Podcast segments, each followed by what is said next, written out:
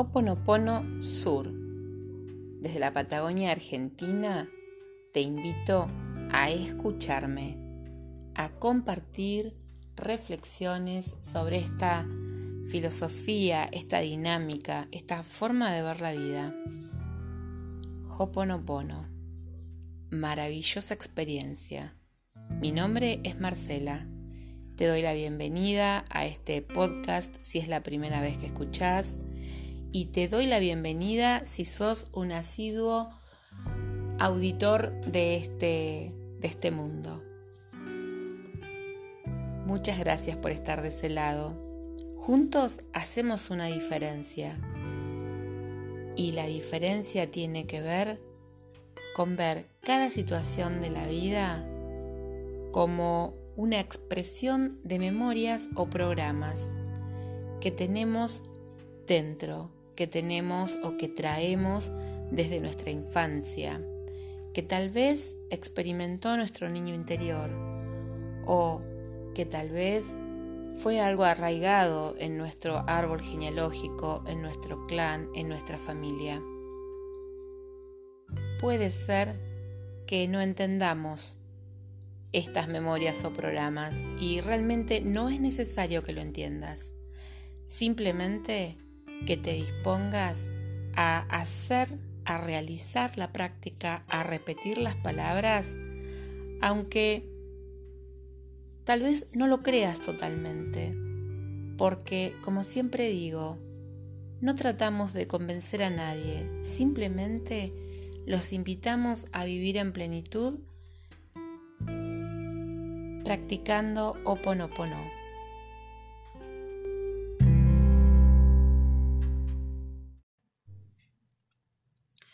Hoy deseo compartirte parte de la historia de los hawaianos. Cuando los primeros exploradores europeos descubrieron las islas, eh, les llamó la atención que mm, eran muy saludables los seres humanos que vivían en ese lugar y prácticamente no tenían signos de desequilibrios, siendo que en ese momento tanto Europa como el resto del mundo eh, era diezmado por temibles y terribles enfermedades. Analizando la cultura y la forma de vida hawaiana, podemos hoy compartir que realmente vivían en forma muy saludable. Tenían un sistema muy completo de bienestar. Podemos compararlo a la Ayurveda o a la medicina tradicional china. Em, también usaban hierbas para curarse, mantras, eh, una especie de también masajes como de energía divina que se podría mm, comparar con el reiki. Y todo esto acompañado por oraciones. Eh, esta forma de vivir era supervisada, atendida por los maestros de ese lugar, que eran conocidos como cajunas. Pero además de los cajunas, la mayoría de las personas tenían al menos una persona a quien recurrir para ser ayudados en caso de tener alguna enfermedad. Todas estas habilidades, todas estas oraciones, este conocimiento, de la vegetación, eh, este conocimiento de las propiedades de las plantas, fueron transmitiéndose de generación en generación. Eh, si bien el uso y la costumbre hizo que algunos grupos sean un poco más privilegiados en esto, los mencionados Cajuna tenían esta, esta función. Cuidaban mucho el bienestar emocional y mental y Creo que tal vez es el motivo por el cual uno hoy observando los hawaianos modernos puede parecernos que son tan relajados. Em, los ancianos eran sumamente respetados por su sabiduría y conocimiento. Y a los niños se los cuidaba y se les enseñaba desde muy temprana edad algunos de estos secretos. Una de las actividades que ellos tenían eh, era compartir a nivel familiar o toda la aldea, ¿sí? Eh, como en asambleas, cuando necesitaban perdonarse, recuperar el bienestar, los buenos vínculos. Era una manera de sostener el espíritu familiar sano, limpio. Hay muchas de estas costumbres relatadas en algunos libros y, por ejemplo, está la descripción de una práctica cuando la familia se reunía a corregir o a enderezar relaciones familiares rotas. Solían reunirse frecuentemente, algunos solamente se reunían cuando alguien enfermaba, porque se suponía que esto de, del no tener buena salud tenía que ver con alguna carencia emocional y se, necesitaba una curación total. Em, yo los invito a imaginarse una historia familiar donde todos se juntan y donde todos se piden perdón. Em, o sea, no todo el mundo lo llamaba en ese momento oponopono. ¿sí? Depende de la isla o de la familia, podría tener otro nombre. Pero este proceso, este estilo, Comenzaba con una oración por parte de todos, donde se intencionaba el resultado de esa reunión. Se pedía a algún espíritu colectivo o a un ángel de la familia o de los ancestros, a la divinidad que participe.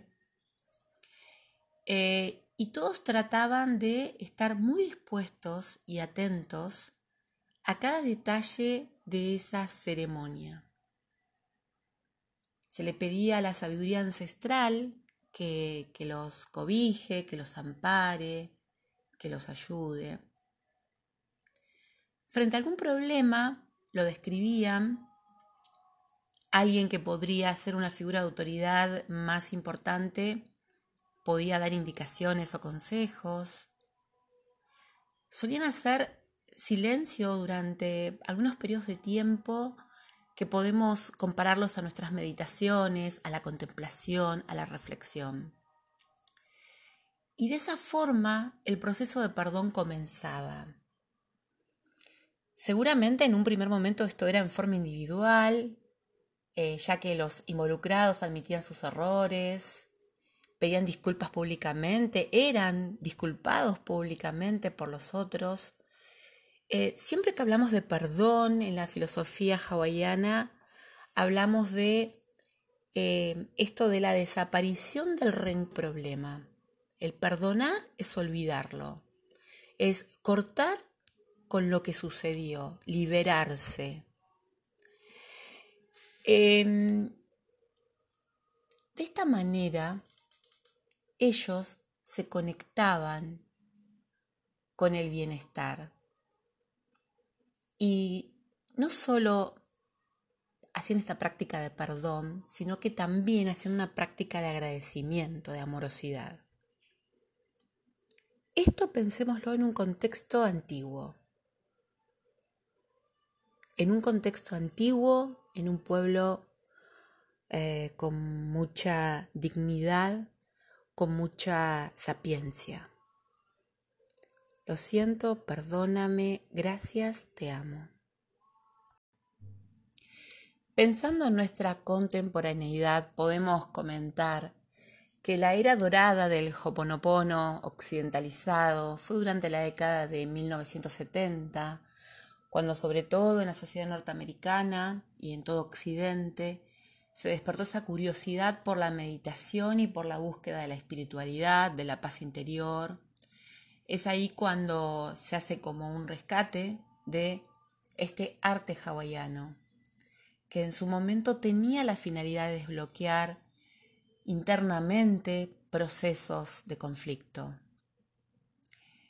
Se lo considera una práctica de higiene mental, pero esta técnica, como decíamos eh, recién en el otro segmento, milenaria, fue rescatada de sus ancestros por una sanadora cajuna, ya conocida por nosotros, Morna Simeona, que descendía de una estirpe de chamanes hawaianos. Ella observó cómo la sociedad occidental de la segunda mitad del siglo XX sobrevivía a un clima muy competitivo y sufría trastornos de estrés constantemente. Esto era como muy contradictorio, ¿no? Eh, hombres y mujeres exitosas que tenían todo muy cerca de sus manos para vivir en paz, pero no lo lograban. Recuperando esta dinámica,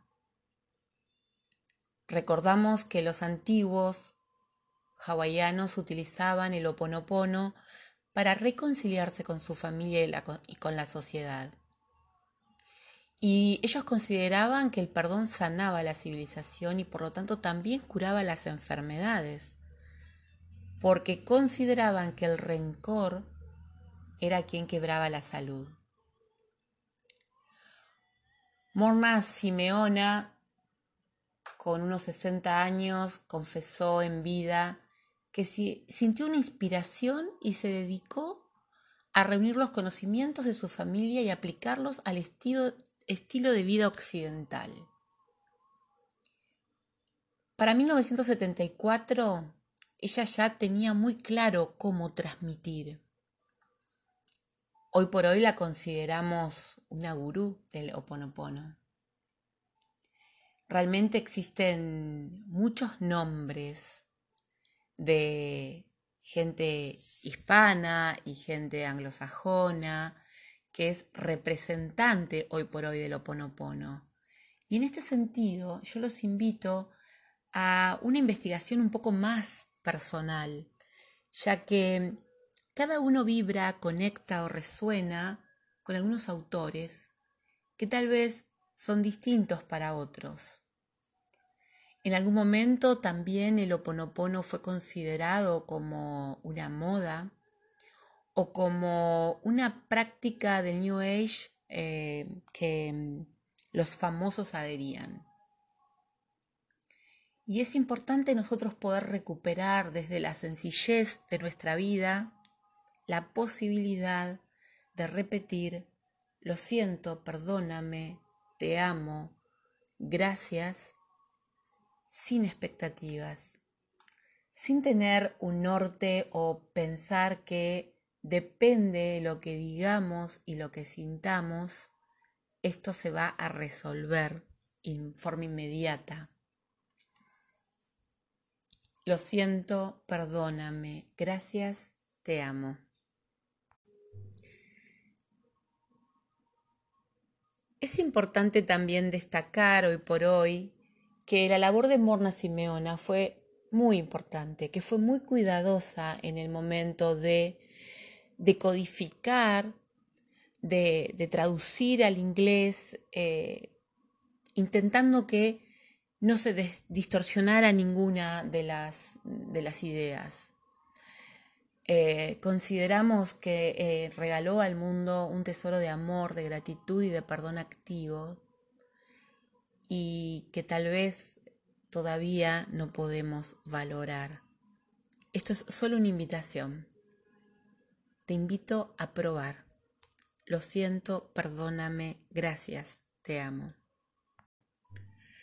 En 1980, Morna Simeona decidió abandonar Hawái y compartir este don del Oponopono difundiéndolo por todo el mundo occidental dando conferencias y clases en Norteamérica, Europa y otros continentes.